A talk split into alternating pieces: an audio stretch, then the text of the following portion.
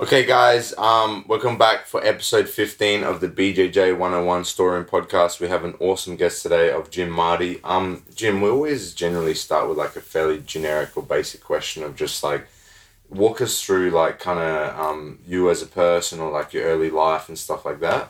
So a li- little bit of just a reflection of, of your life and what you've done and stuff like that, and then also where you were introduced to Brazilian Jiu Jitsu. Oh well, that's uh, an easy one, really. Yeah. I uh, uh, was born in actually Kuwait, which Okay. is uh, my parents had moved there from the UK, Okay. and uh, was pretty uh, middle of the desert. Uh, still run by the British at the time, but it was uh, we lived in a camp uh, where all foreigners lived in the same place. Like and- an expat community. yeah, and thing, a police station at the front. Yeah. And uh, I, I spent, uh, I'd fly back and forth between there and the UK, but uh, when I got introduced to martial arts was in the 70s, which is a, seems a long time ago now. and the, the main thing at the time was it was judo. Yeah. But suddenly there was karate coming along. Mm.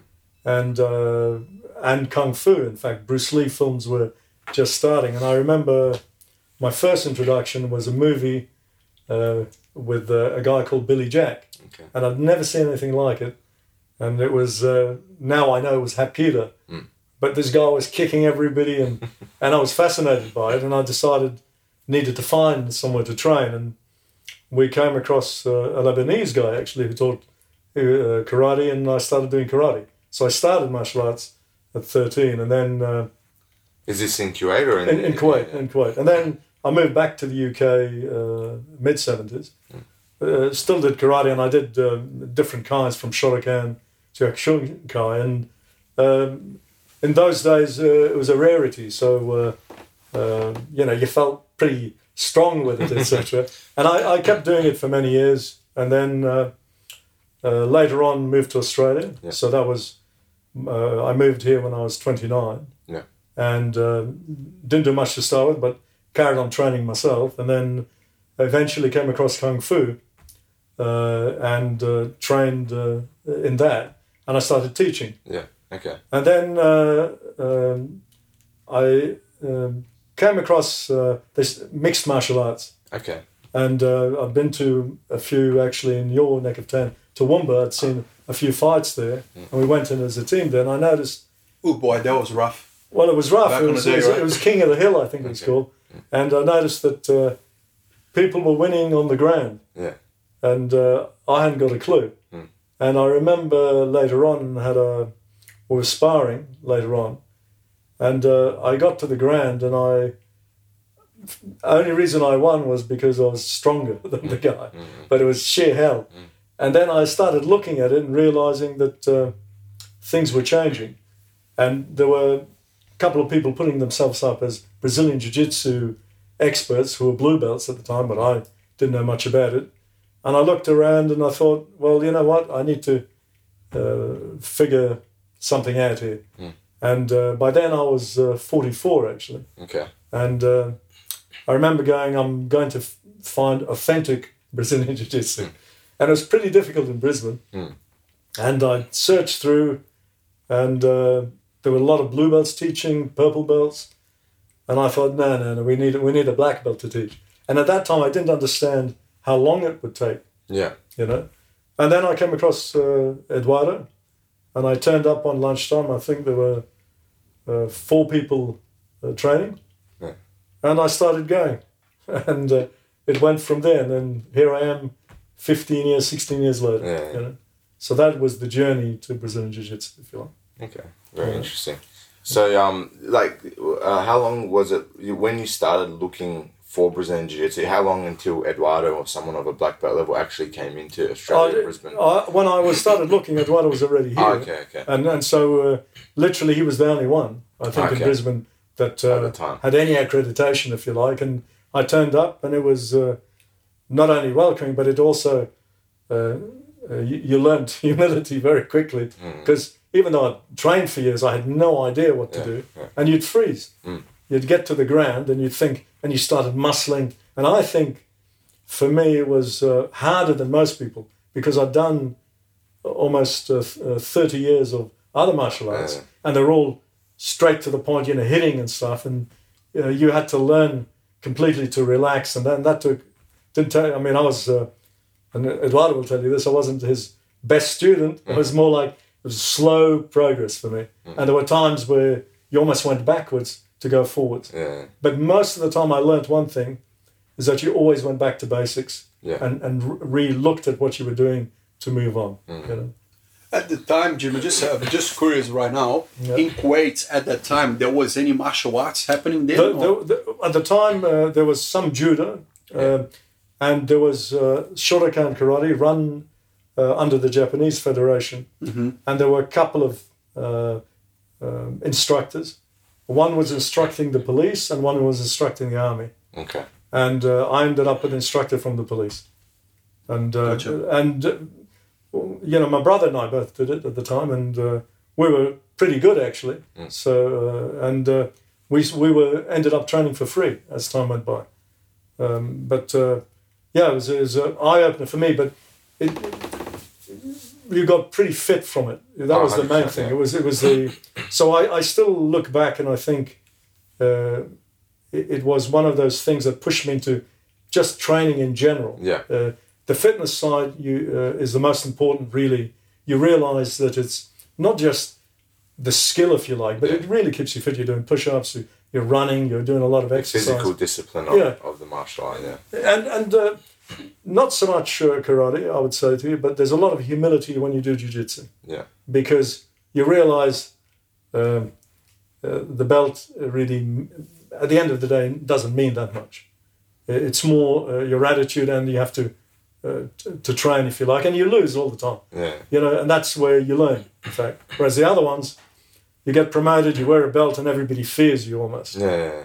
and, and that's the kind of mentality. And you see that in some of the uh, this is uh, other martial arts like Korean, etc., where it, it looks very fancy, but it's not very practical. No, uh, no, no, yeah. uh, particularly in a constrained environment, and and that's really the key to it. So We've talked about this stuff a little bit, but I think like probably most of the martial arts at some point in time were somewhat effective and somewhat um, realistic um, under whatever situation or violence that they came from. And we've talked about this a heap of times too. Is like the the basis of most martial arts came from some type of warfare or violence. With Brazilian Jiu Jitsu, it came from judo and other things that was for samurai warfare. Then it was taught to the Gracie family, and then they adapted it for street defense and street fight, and that's what they did. They did street fighting. They did real um, effective movements because they literally tested it in that way, and that's how they built on it. And um, I think we've also talked about this a little bit, but a lot of the um, uh, some of the Oriental martial arts that were were kind of like pushed into more of a business frame, kind of lost that effectiveness because it wasn't practiced in that way anymore.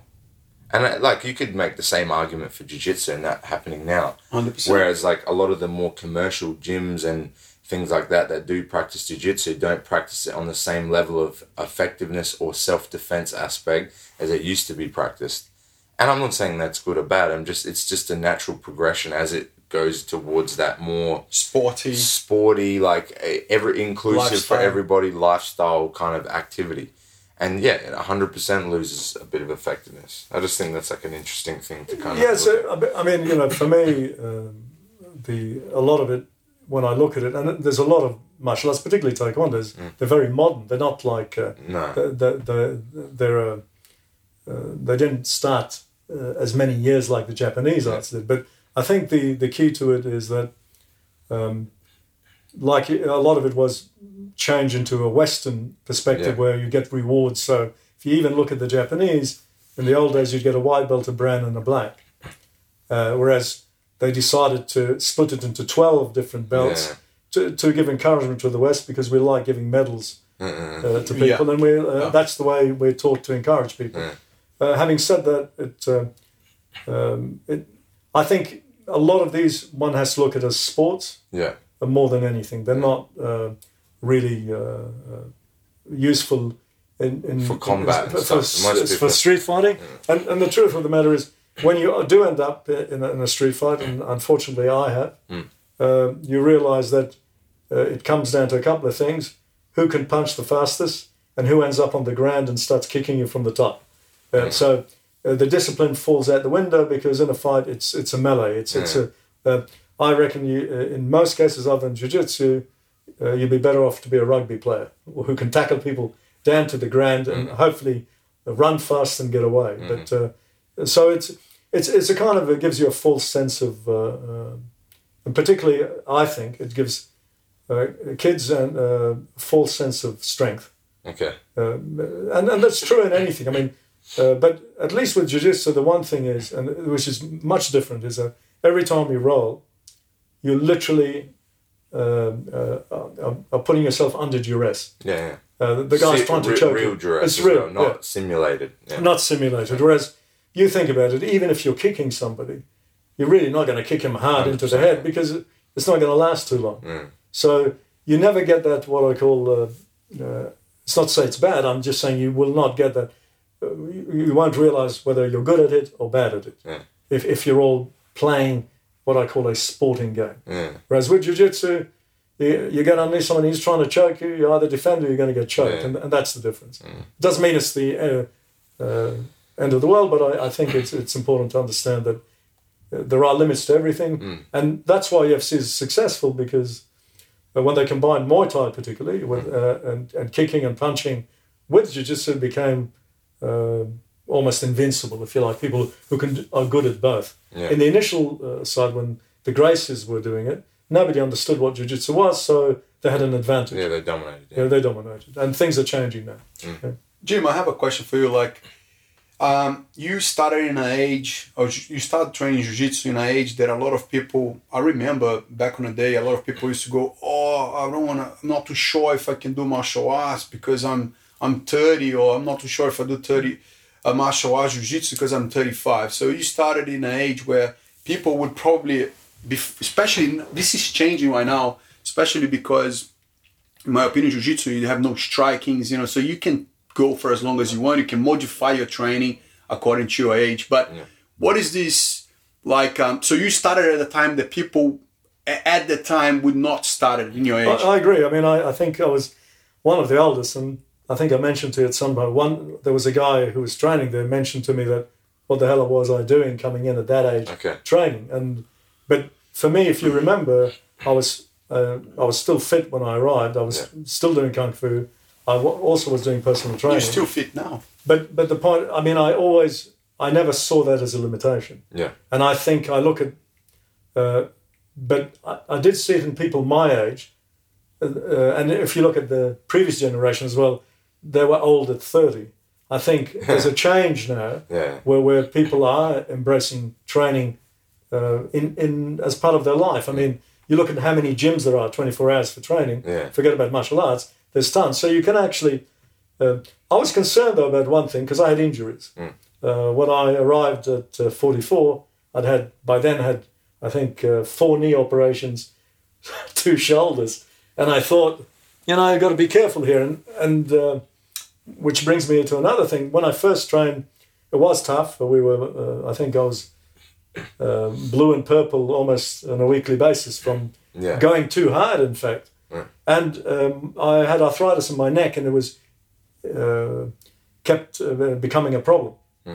And that's when, uh, after a few years, I think it was around my fourth year training, I decided to concentrate on the private side, and uh, so that I, uh, I gave my neck a, a relief from injury, if you like. Yeah. Because there was a point, I have to say, uh, around 49, I was thinking, am I getting a bit too old? But really, it was because I wasn't allowing the injuries to heal, if you like. And so when I took a step back and, and, and changed the way I trained, then I started actually performing better. Yeah. And uh, also uh, not so stupid in terms of, and I was learning, of course. Yeah, yeah. And I was be- becoming, realizing that uh, you, it's not about being hard, it's being smart uh, Yeah. when you're doing rolling. And, and I think that was the change. But I, I think anybody can do it. Um, particularly when you're older, it's far better than doing, uh, let, let's say you're comparing it with Muay Thai karate where you're kicking and, and your knees are getting hammered Yeah. and you, you're clashing, etc. You don't have these kind of injuries. Of, of course, if you go silly, you can hurt yourself. But I, I think uh, you realize you can keep doing this. And, uh, you know, 16 years later, I'm actually not only I feel fitter, but mentally more alert, and I feel I can go on another twenty years. Let's Yeah. hope so. You know? Yeah, no, I think that's a good point. Like we've talked about this um, on like some other podcasts and, as well, and it's like it's like almost like a, a, a self discipline that you have to kind of inherit around around not being competitive with people as you get older and stuff. Because there's no point, Yeah. and um, like unless you are a competitor or an athlete, even if regardless of your age, there's there's no benefit of you being competitive with people in the gym. Like when you train, the purpose of training is to increase your skills. So beating somebody else or winning against them, there's no purpose in that. You No, know? and it's a, it's a psychological thing, I think, Yeah. that we go through. I mean, uh, in particular, I mean, I don't know, I can only speak on males' behalf here, but we have this thing where we want to win. Yeah. But the trouble is, you actually win when you lose because you learn.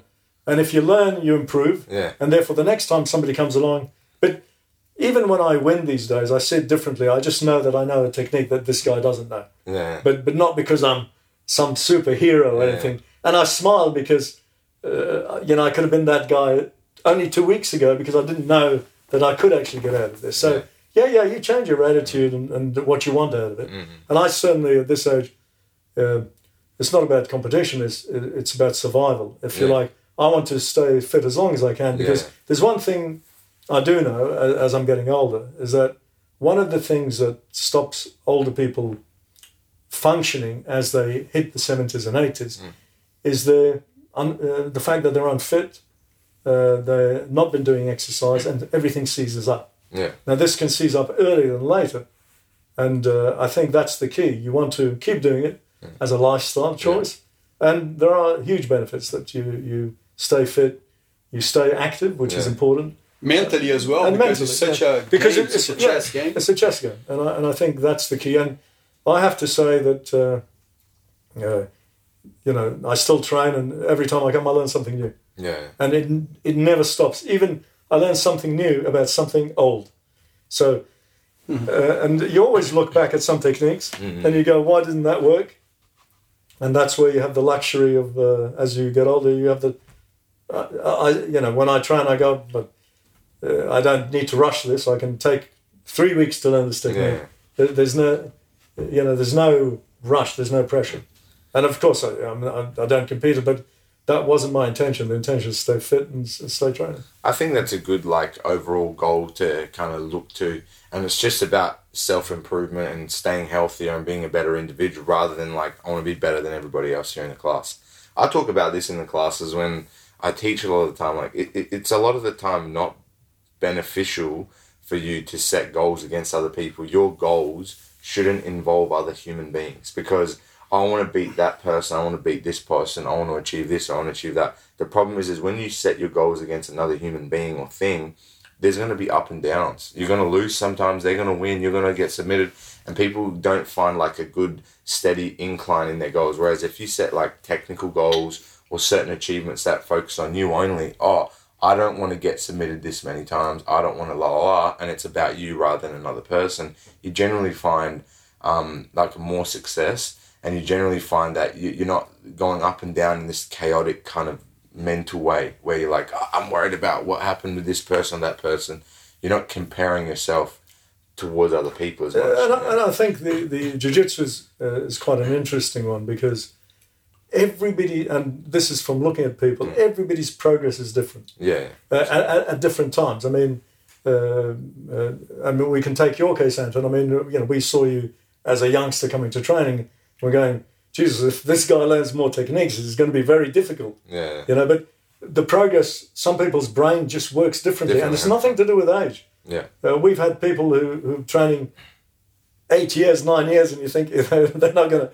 They still haven't got it. They're still Yeah. doing the same things, and then some people just pick it up straight away yeah uh, but then, a few years later, they hit a Plateau. A, a plateau. Yeah. And, and this is jiu-jitsu is one of these that you, you, you it's all about you. Uh, Yeah. You know, and I, I, you know, the way I think about it, even if you get submitted, you, and this is the more experience you get, you want to figure out what the guy did and what you did wrong, mm-hmm. and that might help you improve. But if you can't see both, then you won't. Could be the guy guy's really good, but you, there's always a defense or something you could have done maybe two steps previous. Yeah. But it's, it's willing to to to uh, do that journey. And if you are, you you you, you go. But yeah, I think uh, age is one of these things that, uh, um, for me, um, has been a good thing as opposed to because there's also one other aspect to it.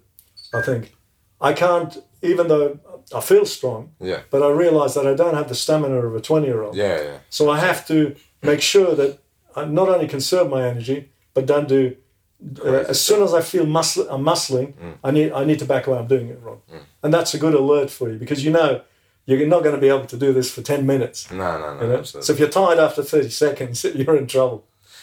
It's really funny because even uh, as a coach, you can tell, and it happened before this case here. For example, you can tell you can tell every day during like after class, you can tell nearly every day about all right, guys, be more technical. You know, think about what you have to do, what happened, so you can improve. Mm. Don't just go with your ego. Just don't don't try to compete so hard.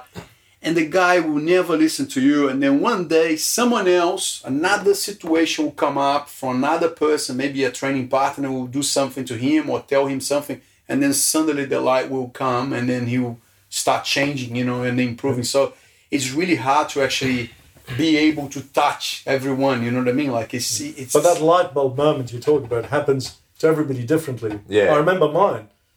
Uh, suddenly you see something you didn't see, and you're doing the same move, but then you see it differently, and you just back away, and you find it works. But um, I think uh, a lot of the time uh, now, I believe in the technique, yeah, right? And if you believe in it and you practice it enough, it works.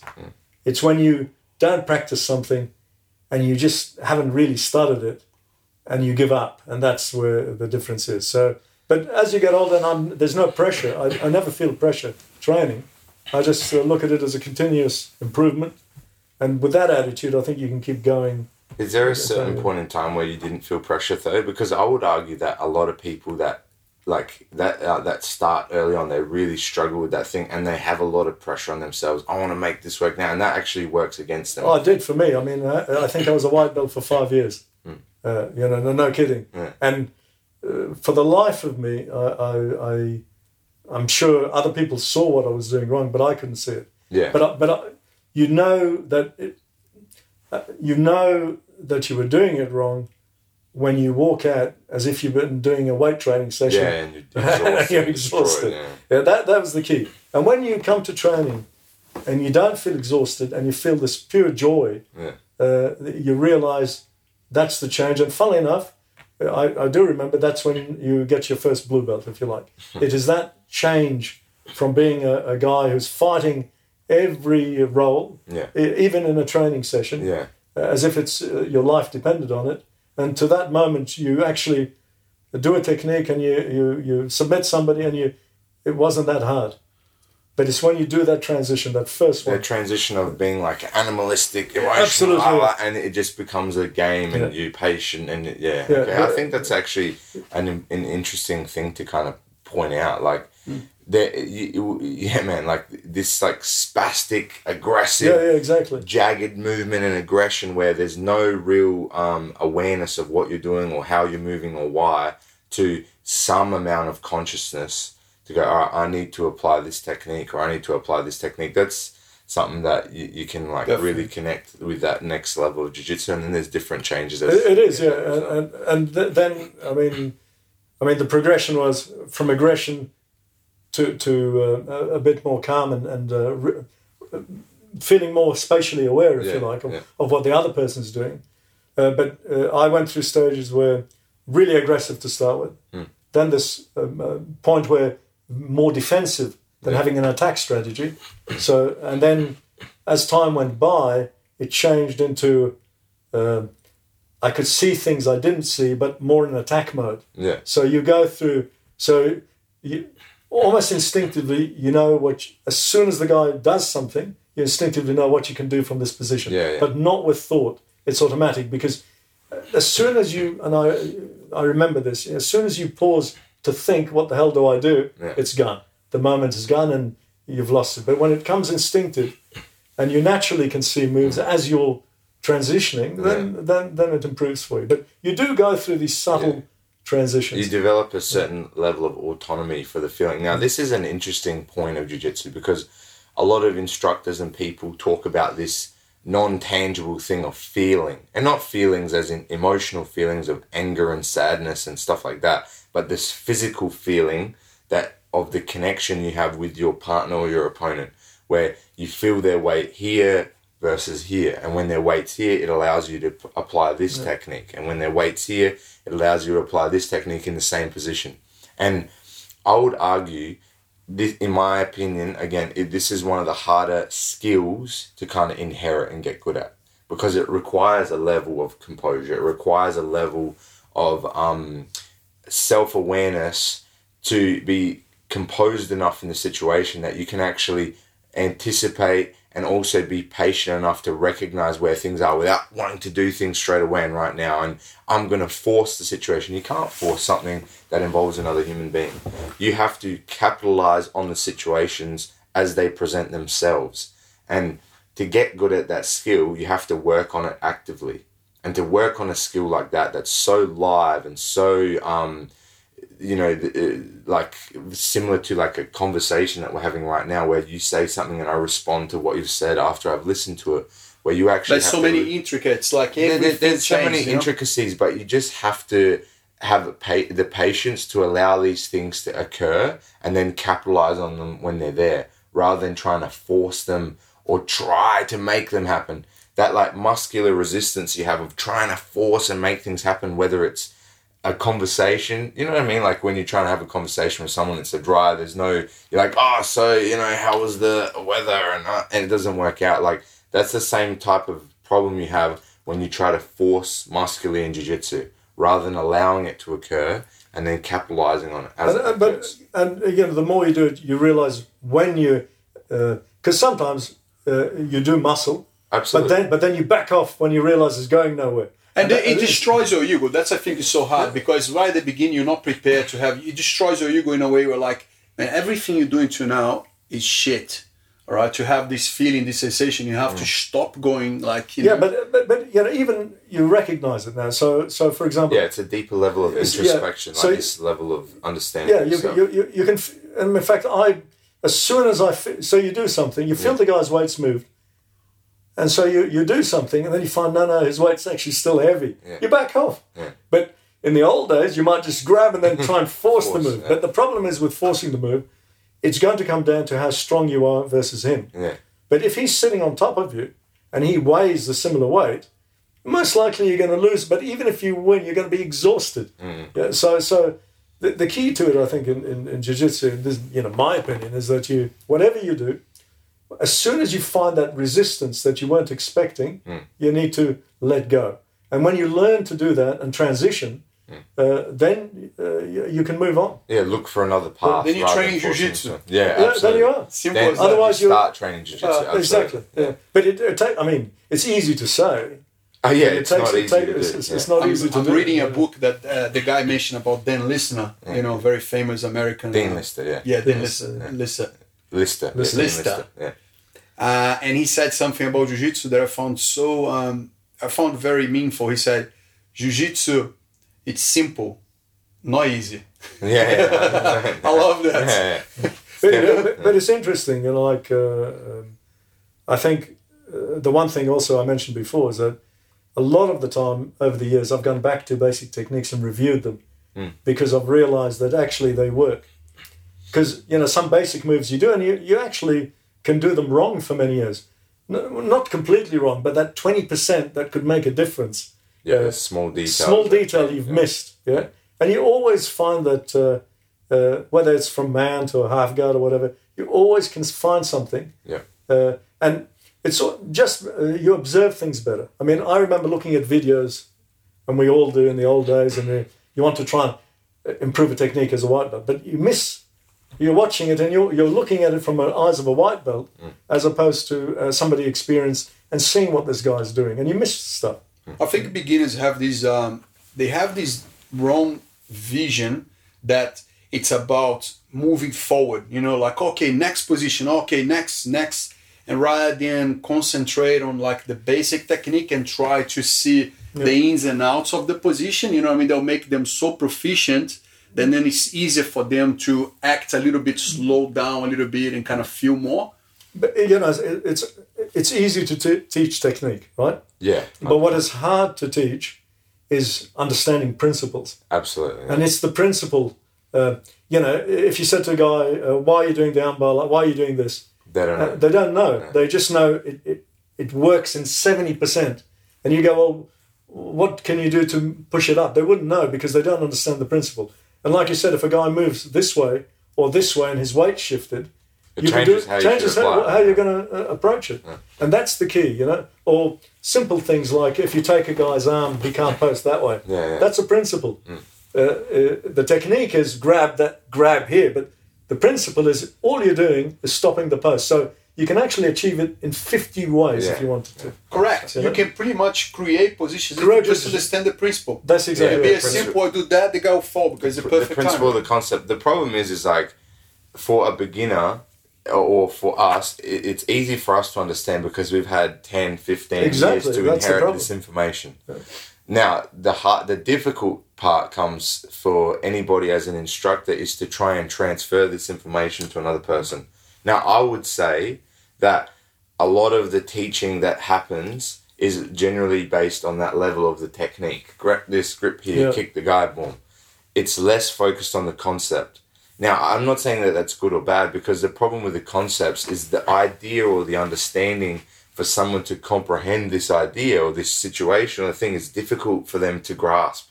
They can't get to page 350 on the book if they're starting from the No, I agree, I agree with that. Yeah. and to bridge that space or whatever is difficult. And you can explain it to a lot of people like you're saying you explain it to 150 times and maybe five years into training now they have enough understanding to actually grasp what that means. And that's why jiu-jitsu takes a long time Yeah. eh, because and, I- and I think uh, uh, if you could teach people concepts but uh, people's retention is, is, is very low. And you Small do- and small, sm- yeah so the, the best way is when you teach a technique is that you give them something to imagine uh, that they can do and if it works for them slowly slowly then they 10 years later they might put it together and realize what that technique is about because what i find is that as long as you know what the principle is you, and you, you can spot an opportunity absolutely that that that you've never done before. 100% because you're Yeah. covering large portions uh, or, or technical areas with an idea rather than a step-by-step Exactly. process And so, you, and because the idea is in your head, you- you're looking at the guy. You don't go, I, "I'm going to grab him." Here you go. He's about to post. Take his hand out. Yeah. It's a huge difference. Yeah. But it, uh, like a, I remember having a chat with Fred Perini, who I trained with a lot. Um, he said, "Gee, I wish I knew that ten years ago." Mm. Right. And we all say that. But the truth of it, he said, man, I would have been a good purple belt if I knew that move. Problem is, it, it, if you could have understood it, then you would have done. But Yeah. uh, that's not the case. It takes this long. yeah You know? Yeah. That's a challenge for people though. People always want to like fast track their understanding or their belief in things, and a lot of the time without doing the work, and that's why they don't get the understanding. Yeah. Uh, I still, I still personally, I feel that the, the formula for people that are starting is to go um, principles, concepts, but about a very reduced amount of positions, very agree. I- basic. I, agree with that. For me, that's the that's the key formula to make uh, great guys because they have these base strong.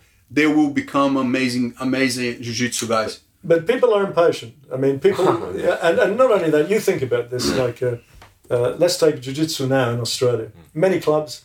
Um, YouTube has got thousands of moves. Some work, some don't, but they're thousands. So you get a guy who comes in, first time, sees it, and he loses. Every roll he does loses. So he goes, man, I want to improve myself. And I want it quick, right? Because, you know, I'm a, I'm a fit guy, I do other sport. So they look at YouTube and they try and re- memorize it and they come back. And then they lose again. But the problem with it is that the difficulty as humans is that, uh, and I'm sure people have come up to you saying, listen, I, I've done some other martial arts, I'm a black belt in Taekwondo, and how, how quick uh, can I become a, a Black belt, in whatever, yeah. Jiu Jitsu? and, and that's the problem with it. Uh, people want, uh, in these days, instant gratification 100%. and improvement. Yeah. And it just doesn't happen. I mean, no matter, it just, I, I don't know anybody. nothing, nothing really, um, like nothing real or substantial comes in that way. No, it, it just doesn't. It, it just takes time. Um, you know, it's like somebody coming to even just to the gym and saying, "Listen, I want to look like Mr. Universe in a month. Can you do it for me?" Yeah. You go, "No, It's impossible. and impossible. And, and that's the point. There's time, but the, the rewards are, brilliant. I mean, Mm. when you you know when you've done it a long time, and by the time you get to black belt, it's a journey, and you still feel you're learning, like a, but but it's the journey, and you realize you uh, the benefits. You've you've made really good friends. It's like a big family. There's a lot of benefits that you don't see Mm. Yeah. when you first come through that door, and it, and it, it's one of these things. The more, but if people persist Mm. and realize there's always um, a light at the end of the tunnel, as long as you put in the effort, um, then you, you will get the black belt if, if that's your goal. But by the time you get to it, that's not the goal. Yeah, by the time you get to it, you you you've you've been You you've won a lot improved. of things. Yeah, man. You, the- all these invisible things that you didn't even think about Yeah, start to be yeah. added to your life that you didn't even consider. That you know they change in so many different ways. I just want to kind of like go on to that point because even for me, like I've been training for a long time, and it's you know there's guys who've been training for thirty years and stuff like that. I haven't been training for that long, but in the last like year and a half, two years, the amount of understanding that I've like gotten from jiu-jitsu just looking back into the old things and understanding them in such a deeper deeper level by just like analyzing and thinking about it and stuff like that um man like my understanding the way i'm teaching and stuff now is completely different to, to a year ago you know what i mean and uh, for me it's just like the more you do it and the more you consistently look at it and approach it and and, and look into like all right and question it and stuff like that the more it just keeps you keep getting out of it and getting out of it and it's like this in like unlimited um i don't know whatever you want to call it this bucket that you can just keep drawing from And, and I think it'll continue. I mean, uh, two years from now, you'll be saying the same thing. What I taught Yeah. two years ago is different, but uh, that and that depends on your the attitude towards it and, and whether you know you, you you want to improve. And I, I think, as I said to you before, for me, the journey is just constant improvement, Yeah. and and there's a joy. I mean, I when I come and do jiu-jitsu, it's it's a fantastic feeling. The one of them is I feel free. I'm moving around, um, and it's funny. I move better now than I did ten years ago yeah or 15 years ago.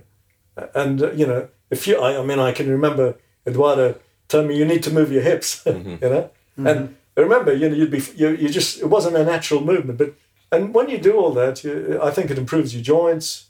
Um, it's just a joy. And, and mm-hmm. I think that's how you need to look at it. But you know, never stop learning. And I think that's the key. Yeah, it improves so many different areas in the quality of your life, and and and, and again, it, that might not even be your goal initially, Yeah, but yeah. eventually it'll turn into that, and that's something that I think um, you're going to find if you look at any of the other podcasts when we talk about jiu-jitsu and like your goals and the stuff you set is most of the guys that got to the black belt level, they all change their goal to this. It might have started off with learning how to fight or defend themselves or whatever, but somewhere along the line, it becomes just a journey of self improvement. And all the other stuff is just a wonderful byproduct of improving as a person. And and uh, the other thing, like we're having a co- we're having a coffee before um, here today, Jim, and you said, look, uh, I would love my teenager son to start in jiu-jitsu for the possibility that he will get to know a lot of uh, a lot of other role models. You know what I mean? A lot of people I from think- different backgrounds and different mul- multicultural. I think it's it's it's uh, uh, Brazilian Jiu-Jitsu specifically. Uh, you know, when you look at the people we've got, they come from all walks of life. Yeah. That, that's an important one. Um, um, some strong, some weak, some fat, large, muscular, uh, doctors, lawyers, tradies. It's just it's it's a reflection of society. Yeah. But the one common goal uh, is, uh, and one thing jujitsu is, it's it's a dangerous sport, Yeah. right? And you have to look after the people the training, uh, and you're also training with people of different ages and different stages in their life, and in many ways, the older people become mentors for the younger ones, Yeah. and we see that all the time with the junior ones who uh, quite frankly, they don't have the discipline potential at home or at school, and this gives them that discipline. But it also gives them an achievement, and I think it sets them up really good for life if they uh, uh, are persistent with it. Yeah. It changes them. You've seen that in a lot of kids who've come in at 12, 13, and by the time they're 20, they're literally what we call model citizens. You, They're a joy to be around. Yeah. And the other thing that Jiu-Jitsu does, I think, is break down age barriers. Yeah, big time. Uh, huge, Big you know. time. I mean, I'm Which one of normal society living wouldn't have that. Wouldn't at all. uh, and, and for me, um, I've never felt uh, because I've always done sport. I've never felt that, but certainly in jiu-jitsu, uh, I have to. Uh, I look at you know uh, the age and I think, Jesus, I'm old. you know, and at the same time, I don't feel it when I'm training. Right. You know, and and and, and I think that's the it, it, it breaks that down and gives you a, a, an insight for the kids to, to improve, and I think that's a, a a good thing. But you think about it, any club, yeah, um, whether it's soccer, whether it's anything really, Yeah. where uh, there's see there is a problem though when you let's take soccer and rugby. Yeah. Uh, say it starts at school, you, there's a coach, but he's teaching just kids. Yeah. Whereas in jiu-jitsu, you come to a class over 14, 14 to 70. That's Yeah. the difference. Yeah. Yeah, true, true. And, and then, Good point, Jim. and if in your life you have no interaction with older people, yeah, and you just respect them, Hmm. uh, this is going to change on the on the floor. Because nothing worse than you think you're tough, and the seventy-year-old is Squeezes squeezing your your neck. neck, right? And you can't do anything And you can't do anything about it. And and I think that's the subtle difference between jiu-jitsu and potentially any other uh, sport that you might do in yeah. life. That is, that's a really good point, and uh, Paul, even Paul White, we had on the podcast, talked about that a lot. Is like you bring it back to like this playful nature that a lot of people in those age differences don't have anymore. Yeah, uh, You know what I mean? Like a guy that's seventy doesn't have the ability to be playful, and the guy that's you know fourteen or fifteen or whatever doesn't have the ability to be playful or um, you know engage in this type of thing across age barriers, like you're talking about. and, and this age barrier, I mean, it is an issue because I mean, if you look at society now, there's a lot of disrespect. To, Yeah, absolutely. to uh, also older people. Uh, some older people are disrespectful to younger people. Th- th- this all disappears when you're on the mat. Yeah. And the only thing that's important is that uh, you're disciplined, and uh, uh, particularly when you uh, you roll with other people and and, and enjoying their company And, regardless. and I think something else that's even deeper is people show respect to your merit, all right, rather than your appearance or, or who you think you are or which family you're from, or whatever. It's your merit right here on the mat, and this is something that I think is also another, you know, another area of the benefits of jiu-jitsu is you, there's nothing else you can focus on. The merit is given to the person that acts in the correct way and has the ability to apply jiu-jitsu in, a, in an effective way. Like guys that do well or girls that do well in jiu-jitsu are shown respect and are given respect for their merit of being good at the thing that they're engaging in, as well as with their character. Because if you've got a bad character and you're the best at jiu-jitsu, people still don't want to train with you. But there's more that I mean, even Yeah. Mm. from a grading perspective, we grade people on on uh, attitude, on, on 100%. and- and not just uh, uh, so. their merit of, yeah, uh, you know, it, it's it's it's uh, we look at the whole picture, Mm. uh, and that's why uh, not everybody has to be a competitor, uh, but the, the, you look at the whole package, Yeah. and this is what you want as a club Mm. to to um, get uh, people's character improves. I think if if they continue with it.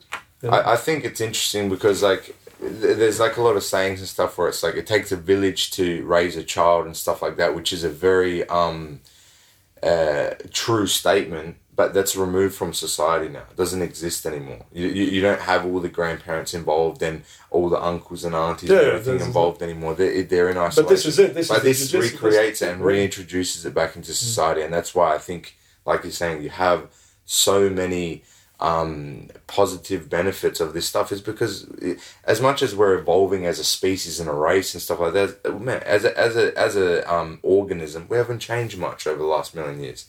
So the stuff we used to do is actually the most effective way to live and develop and stuff like that. But we've m- removed that from Uh, normal behavior. And and there's you know um, rather than think of yourself. I mean, this is the problem I think uh, in society now. Everything's me, me, me, me. Yeah, yeah. When you come in, you suddenly there's a pecking order, Yeah.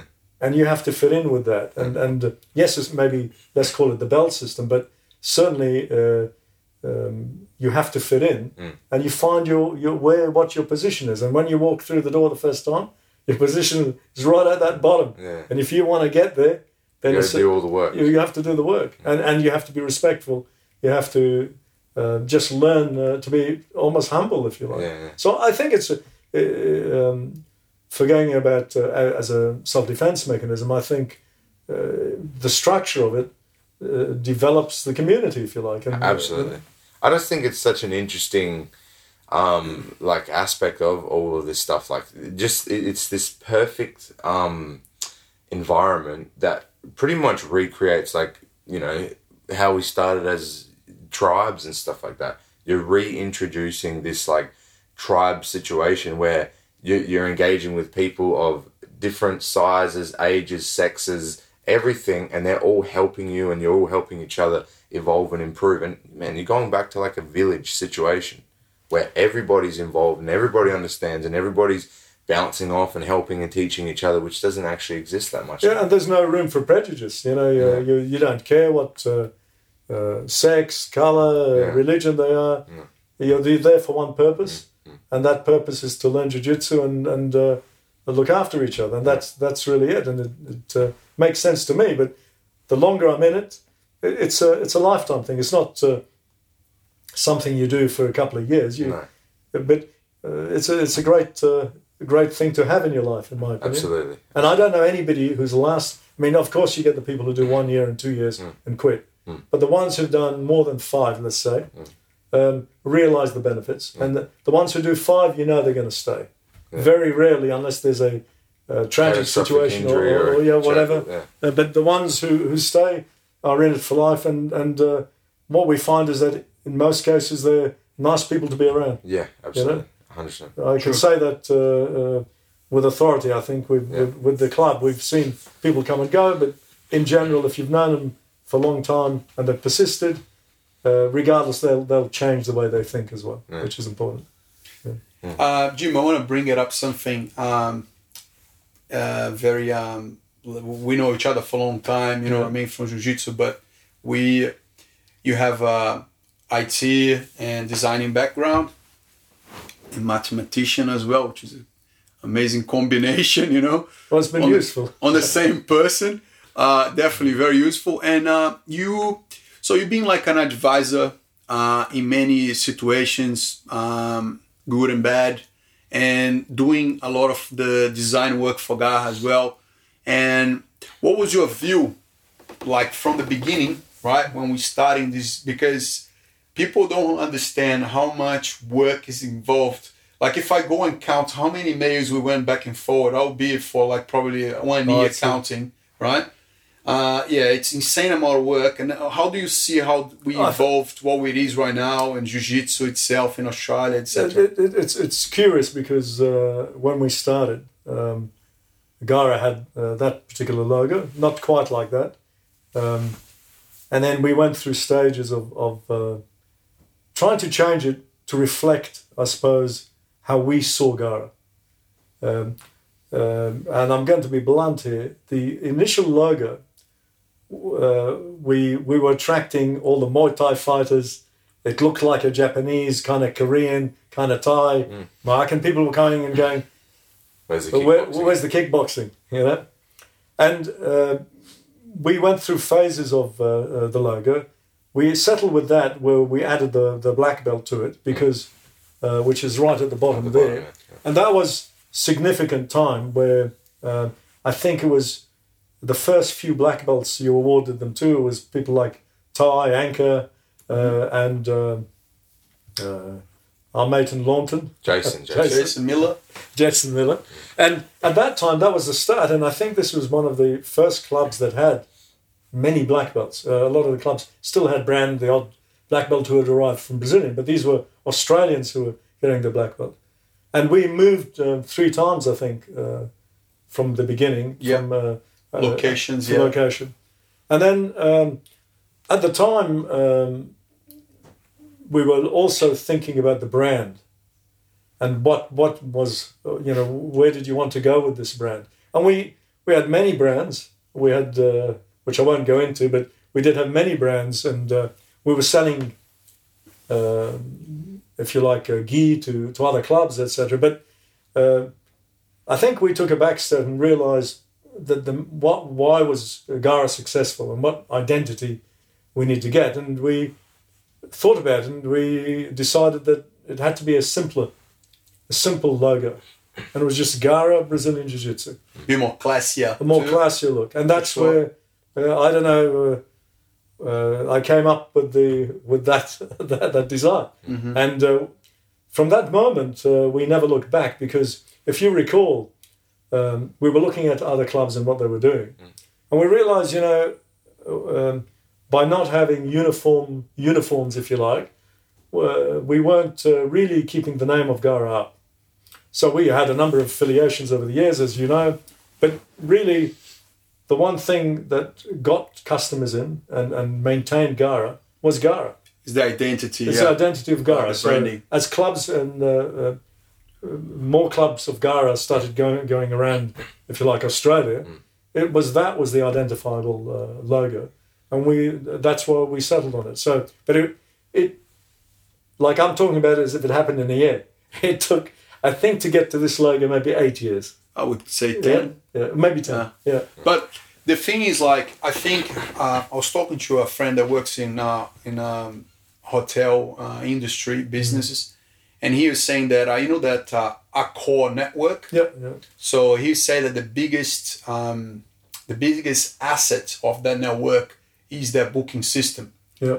And I think one of the things that uh, you achieved or we achieved, but you know, say we, but work together, but you achieved like it was like the fintech ability to have so anywhere, any guy can make a booking online for any specific class, right? This is a massive achievement.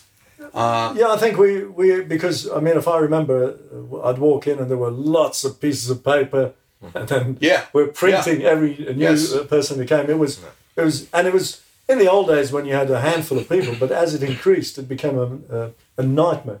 Yeah. And I remember we were sitting down saying, "Well, why don't we create a booking system and and then we and or uh, a health questionnaire, waiver. Yeah. Exactly. Uh, and and uh, that uh, even a cancellation system, all of these things.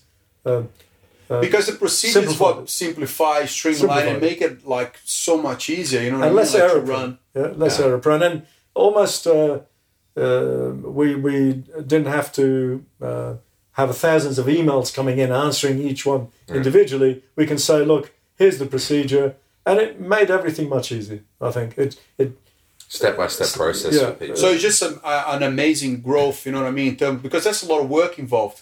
We it- didn't. it- this it is, doesn't but come it, up does- it didn't happen overnight. Yeah, We- yeah. uh, Have to we- think we, about went through these ideas. phases. Yeah, Ah. but but the first phase is always a manual one because you, when you don't have the number of people, but you know when you look at the number of clubs now, it you couldn't do it any other way. Uh, No, other than automated. especially with the number of students Yeah. everyone's getting. and then of course like during that time, uh, this is uh, funny, but, but there weren't iPhones when we started. No. Now there are, so things change. You know, uh, even the timetable has changed. It's it's now fits on your iPhone, which it didn't before. So we've we've tried to embrace it, and lucky for me, I do IT, so it was a, an easy. And you know, it's funny uh, when you do something you like, and you combine it with a with the the work that you do. It, it, it's a it's a joy to do it. I mean, we've we've had many evenings where we've sat there uh, trying to come up with ideas for things, I- I- even including uh, the BJJ 101 yeah. um, you know, trying to come up with with uh, something, and then, but, it, but it's enjoyable when you can, can combine. And I'm lucky in that sense that I I can do that. Um, so uh, it's. Oh, Uh, I consider myself very lucky too. but it's one of mean, to have these, you know, and this is. If you, if you you know if you think of jiu-jitsu, and you think of all the contacts we've made, Yeah. They're all walks of life, and they've been very helpful. From from people who've helped with plumbing, to Mhm. people who've helped in many aspects. Yeah. Yeah. And, and and I think this is the key that people don't realize. It opens your. Uh, even if you didn't, uh, there would have been somebody in IT who came and joined jiu-jitsu who would have been able to help you at some point. Mm-hmm. Yeah. It, it is. This is the nature of it, and I think that's why we're lucky to be uh, uh, doing jiu-jitsu, if you like. It opens up these avenues, and I think uh, yes, it's been useful for me as well as you. But uh, Sure. it, it's uh, as I said, it's when you're doing something you enjoy, and you can combine it with uh, something else. It's it's great. Mm. So Oh, Jim, uh, I'm I'm super glad that jiu-jitsu um, touched your life in the way it did, you know, and made you, um, you know, explore and have this new lifestyle and you know feel much better. You know what I mean? yeah, it does. You know, it's, and I think this this for me is the biggest present. You know what I mean? Like uh, especially you know like uh, you're a good friend of mine, so for me this is the bonus. Uh, Thanks for being part of the journey, uh, and that's it. Let's stay. Let's stay for another twenty years. You know what I mean? And Well, let's, let's, well, we'll have this chat in another 20 or yeah, exactly. Let's keep training. That's how I think as well. It'll, it'll, be, it'll be interesting. But yeah, you know, it's, Thank you uh, very um, much. as long as we can walk. Just like one other thing, I, I know that like you guys used to run like competitions and stuff like that. Um, do you guys have any um, like because it, it, that's such an interesting process? Do you guys have any like um, things that you can comment about like running competitions and like the things Um, that you saw? we- I think I think the uh, the one thing I would say to you is that uh, competitions are time consuming. Yeah. And uh, we we used to put in a lot of effort. Yeah. Um, but it's um, it's a kind of you you, and there are people who run a lot of competitions Yeah, now. yeah. But the question you have to ask yourself, and and uh, I think uh, uh, is this is that why are you doing it and what's the purpose, right? As the person competing or, or running the competition? If you're running the Running, competition, yeah. Um, as competing, we know why. I mean, I think uh, you're, you you can talk about that uh, at length. Mm. Uh, but from running the competitions, I think it, it, for us it was such a diversion of effort and a lot of effort, Mm. particularly when we're uh, trying to build up the club at the time. Um, and, and you know you're, you're getting mats in, you're doing the the Massive uh, process. it's a massive process, and you you and a lot of people do it now because it, uh, it's not because of any altruistic reason. They do it because there's money in it. yeah, yeah. Um, when we started, we, we looked at it as a more promotional for the club. We wanted to get our guys uh, known, etc. And we had good fighters. Tony Teresi Yeah. was one, uh, and uh, when you arrived, I don't think we were running any No, no. but but I think uh, and literally um, I think it's a lot of effort. Yeah. And uh, I think it was better to concentrate on, on building the, the club, in my opinion. Um, it, it's something that would one do it again?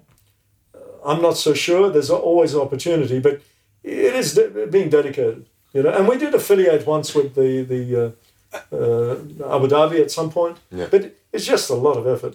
And it's like it's not only like on the day, you know, like it's No, no, so no, much no. like the registration, the Preparation, program to run, the the people want to Sponsorships, change. People yeah. want to change their weight division. One guy said he signed up, he didn't, but he want to get. It's so many like little. It- it- and then you remember I used to do the lot sand. I used to do the videos. We'd play uh, uh, uh, promotional material during.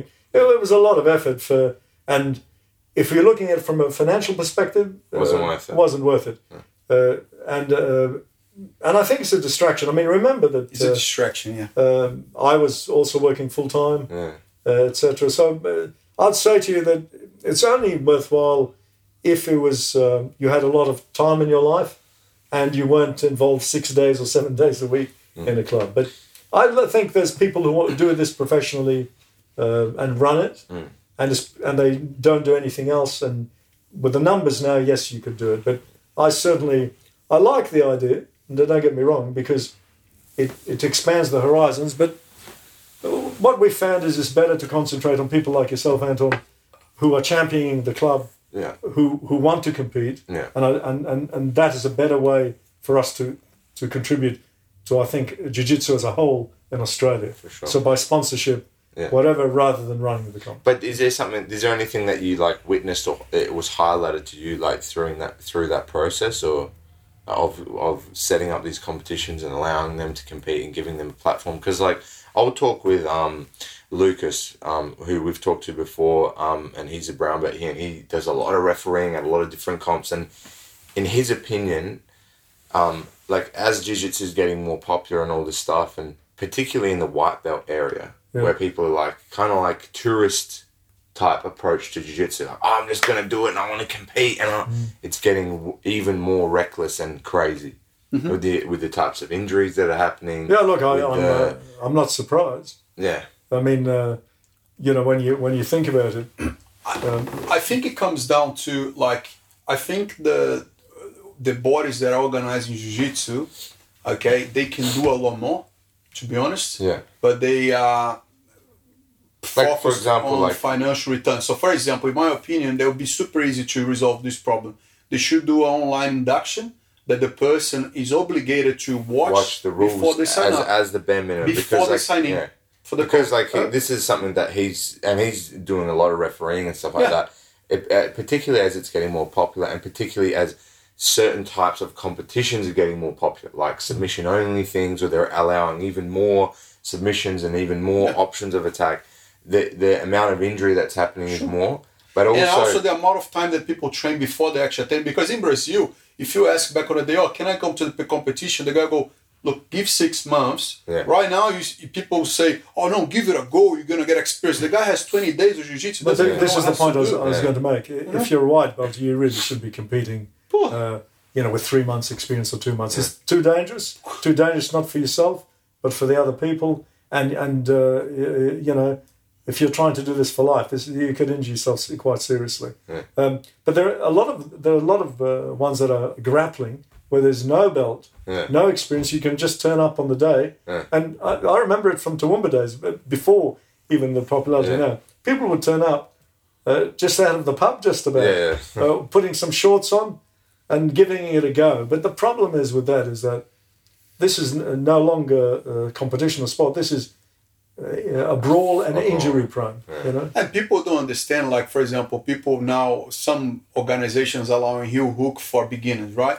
The problem that people don't understand is that it's not hard to perform the move. The move is actually super easy, right? The problem is to defend the move. Like, if the person doesn't know how to defend or has a, a a reaction that goes against the move, Yeah. the defense, they're screwed. You know what I mean? They're going to get badly injured. it, it's I think it's more like the fact that um, particularly with certain positions on the legs and things like that is the window in time you have to tap safely is Yeah, yeah, much it's very short, smaller. yeah. And that's the, the bigger issue. It's not for the person applying the technique. The application is um, too dangerous. It's not that fact. It's the fact that when you're a beginner, you don't understand your body as well as you would as somebody and that you has might 10 years overdo it. You might rip the guy's uh, tendons off. Yeah, you might be too aggressive too with aggressive the movement, or you might be like, oh, I don't want to tap, I don't want to tap. But Yeah. during that time that you're not, you don't want to tap, because you don't have the same awareness of your own body, you end up injuring yourself Yeah, because you're not you're not willing to tap in a situation where you should be tapping immediately. Yeah. And and I think this is a common misconception. People are like, oh, heel hooks are too dangerous. No, do you know what? People, do you know what's too dangerous? People are too dangerous, and they don't understand what's going on. And because they don't understand what's going on, just like we don't allow twelve year old kids to drive a car Correct. because it's too dangerous, we don't allow people with little experience of damaging movements to apply them on other people. Sure. And that's more the problem. The problem is not the fact that it's too dangerous and you need to stop it because no, no, no, no. This is for everyone's safety, man. Your safety and their safety. But- uh, I don't. You don't give guns to fifteen-year-old kids because there's a there's a problem with that. You don't allow twelve-year-old kids to drive a car on their own because there's a problem. There's an issue with that. They don't have the ability yet to do that in a safe way, and there's no different than. And I think you know the one thing I observe now compared to 15 years, there's so many competitions, like so many uh, everywhere. Yeah, yeah. And and I I think uh, for a, competitions need to be meaningful that lead to something. Yeah. Um, and so I always think that they need to be part of a bigger organisation uh, that actually is recognised. Like, uh, uh, where, because if you don't, then every Tom, Dick, and Harry runs a comp, uh, gives a uh, no different to, to boxing in, in, a- in, a, in an Yeah. RSL where they're having a fight and people are watching it having beers. Uh, I think if you really want to compete, you need to have a target on the world kind of uh, affiliation, Yeah. uh, regardless of what it is. I'm not mentioning any particular names, but it just needs to have a purpose. But when you have tons and tons and it's all about prestige, because everybody knows each other here, I, I don't think it's worth it. I think there's too many. But But see that that's where like the interest more about the financial I agree. The finance, like if for example, because if some co- if some organization comes and say, look, we prefer people to have whatever three or six Mm. months of experience prior attending, they're reducing their own revenue. You know what I mean? Yeah, Like, true, and, I agree. unfortunately, I don't think they're prepared to do that. You know, so but I think as, as time goes by, you'd think it'd be the opposite. There's more clubs, more people doing jiu-jitsu, therefore you can afford to it's to super sad for me to see that there are a lot of great jiu-jitsu fighters had to go to MMA because they're in their peak of their career. They don't want to run a gym, hmm. like they want to be And jiu-jitsu professional yeah. athletes, and they had to migrate to MMA just because they want to. They need money to pay bills. They want to have a child. They want to have a family, and and that and and that's pure lack of interest from organizations to to make the payments and rewards. You know what I mean? Like they- it should they- have in any. They don't care sport. about rewarding the the athlete in a lot of situations. Man, even the UFC had the same problem. Like the, the amount of money that the athletes are earning Oh, compared, compared to the to- uh, organization and yeah. the people running the organization is insane. And jiu-jitsu is the same, and it's gotten better compared to you know even a couple of years ago, but. It still needs to continue going in that direction, and I think it will. I think it will continue. It needs to, but but you think about uh, jiu-jitsu uh, compared to any other other Olympic sport, if Yeah, you like. yeah. You know, they get the recognition, etc. I mean, jiu-jitsu is not in that uh, um, same as, as soccer, for example, yeah, whatever. 100%. And it's only when you get uh, it recognized as a as a not a, a, a like a niche sport. Yeah, yeah. Then then mainstream. Ma- it needs to be mainstream. Uh, but uh, people like uh, Abu Dhabi tried to do that uh, with it, and, and Yeah, but that's do. one of the few places. Ah. Uh, on the other hand, there's lots of other competitions in Brazil and in the United States, but they they kind of again it's like um, I call it unprofessional competitions. They're not. Uh, um, Yeah, they're not earning a living from doing No, it, so I think professional. black belts, like you know, in competitions like you know, worlds competition like Pan American, you know, what I mean, co- big competitions, they should get some Pa- reward. prize money. oh, I They should- agree. I that's- agree. It's, come it's, well, I they do the show, you know what I mean? Yeah, Like I agree, people selling TV rights the and target is uh, flow grapplings. You'll only get that when they're televised, Mm. when there's more people watching it as a uh, uh, an, a non-niche. I mean, it's similar. I But it's already happening, Jim. There you have flow It grappling. You know what I mean? Like Yeah, I'm but a it's- member of grappling. It's, it's selling But it's, well. it's, a, it's selling well, but it's it's a niche market still. yeah, but won't pay like a soccer player, but at least something. You see, because But it'll be- it's, I think it's you think about skateboarding. It was in the Olympics, right? It, and that has been a, a kind of an urban kind of sport. It, it, it takes uh, um, a, a while for these because really, let's look at Jim, Brazilian tell you something. Jiu-Jitsu. Skateboard pays really well. No, no, I'm saying it does now. Yeah. But, but you think about Brazilian Jiu Jitsu as a sport. Yeah. It's only been since the 50s, really, that it, it- whereas, it's, so it's a short time span. And it's only now. So if you remember that when Gracie's came into it, it was mainly for, for mixed martial arts fighting. 100%, So it wasn't a discipline on its own. Uh, and, and slowly it's getting there. Now, I'm hoping. Yeah, the popularity actually came from the MMA and the UFC. Yeah. We used this to beat everybody in the UFC, and then it started to become more popular and more popular and more. Po- and that's still the way that it's going. The bigger the UFC gets, the bigger Jiu-Jitsu gets. But on its own, it hasn't exploded in the same way. Uh, yeah, it hasn't, but I think it's. But I think there will be a, a massive exponential growth in the next five years of more competitions paying more money. I can, but I- it needs Because to be it's growing regulated. exponentially. it, it, as long as it's uh, regulated somehow, uh, that, the, that the organization running it or the organizations running it um, uh, put in the money, put in the uh, get the sponsorship, uh, uh, promote it. I would love to have something, but that's not financially, um, how you call it, at least at this stage, viable. But I would love to have something like, uh, like a world's, like a countries get a national, you know what I mean, team. Okay, we got these two guys of this weight, these two guys, you know what I mean, jiu-jitsu black belts. They go and compete, you know, like Uh, but I mean, this that would be awesome. somebody has to set up this organization to do this. Let's I mean, do it, Jim. Well, we- you can, I, I, I, I mean, you, No, no, no, no. you'd- yeah, but you think naturally it would be the what is it? The IB. Uh, I, I, I'd be No, this is a massive movement, but I think would be amazing and could be televised if you think about. Like you could have like international sponsors if you think about it. That would be a great way to bring like because countries now have like each country has their own like uh, main athletes. You know what I mean? Like so we have a lot of rights of people purchasing, etc. You know, so yeah. I mean, it, it could be. It's just that at the moment there's a few different organisations trying to do it. The uh, Yeah, so I would probably say the main two that are actually giving like f- like um financial s- like give back in some aspect would be the AJP tour, Yeah. which has changed. It's no longer the UAEJJ, it's the AJP, uh, yeah, the, um, uh, like the Abu Dhabi. Which revolutionized Yeah, which is what forced The- everyone else to start giving adding money. prizes, yeah. And then ADCC in the like the Nogi, Nogi, area where they're giving the biggest amounts of prize money. They're running it like you're saying, where you have to qualify, you have to go and compete, and you have to qualify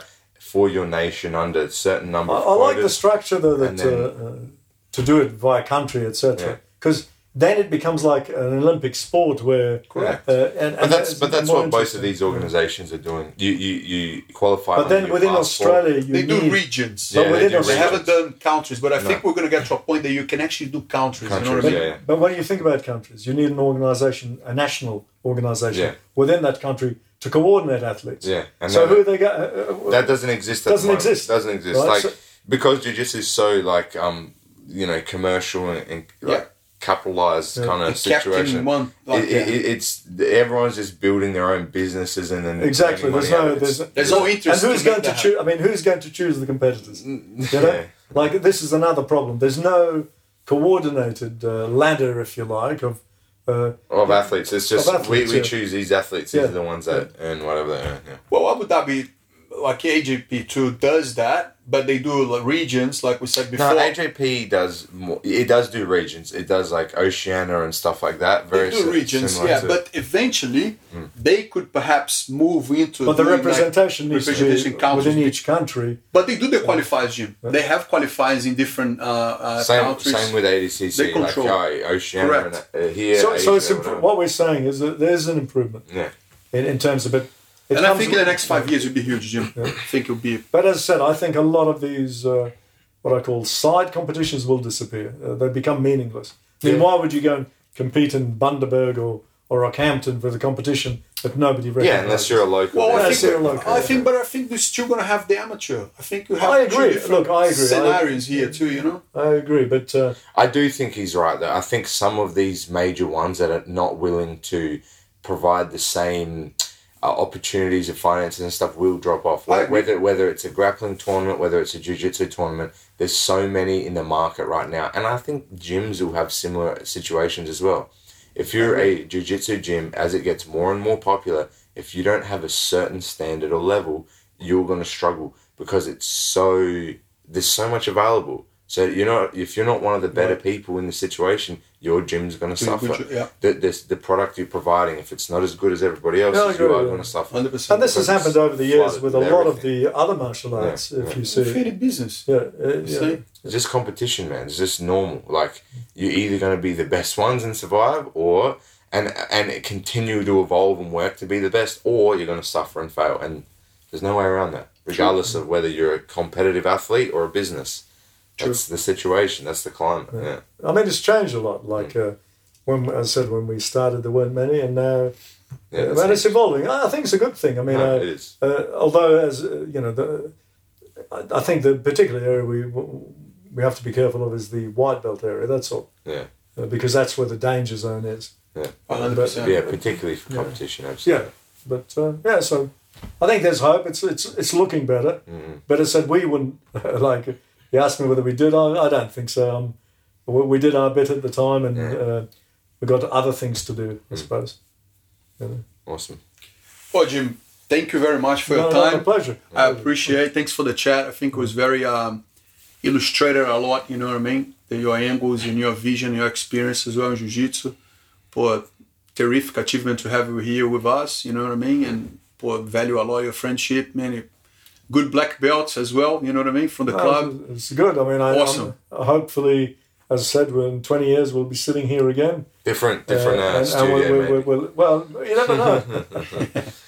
You know? No, yeah, they're very, very appreciative, Jim. Thanks so No, much. You've always helped with so many different things, um, and you know, always contributed to you know whether it's BJJ one hundred and one or Garra or anything. Nice. So very much appreciate Pleasure, it. mate. Thanks so Pleasure. much.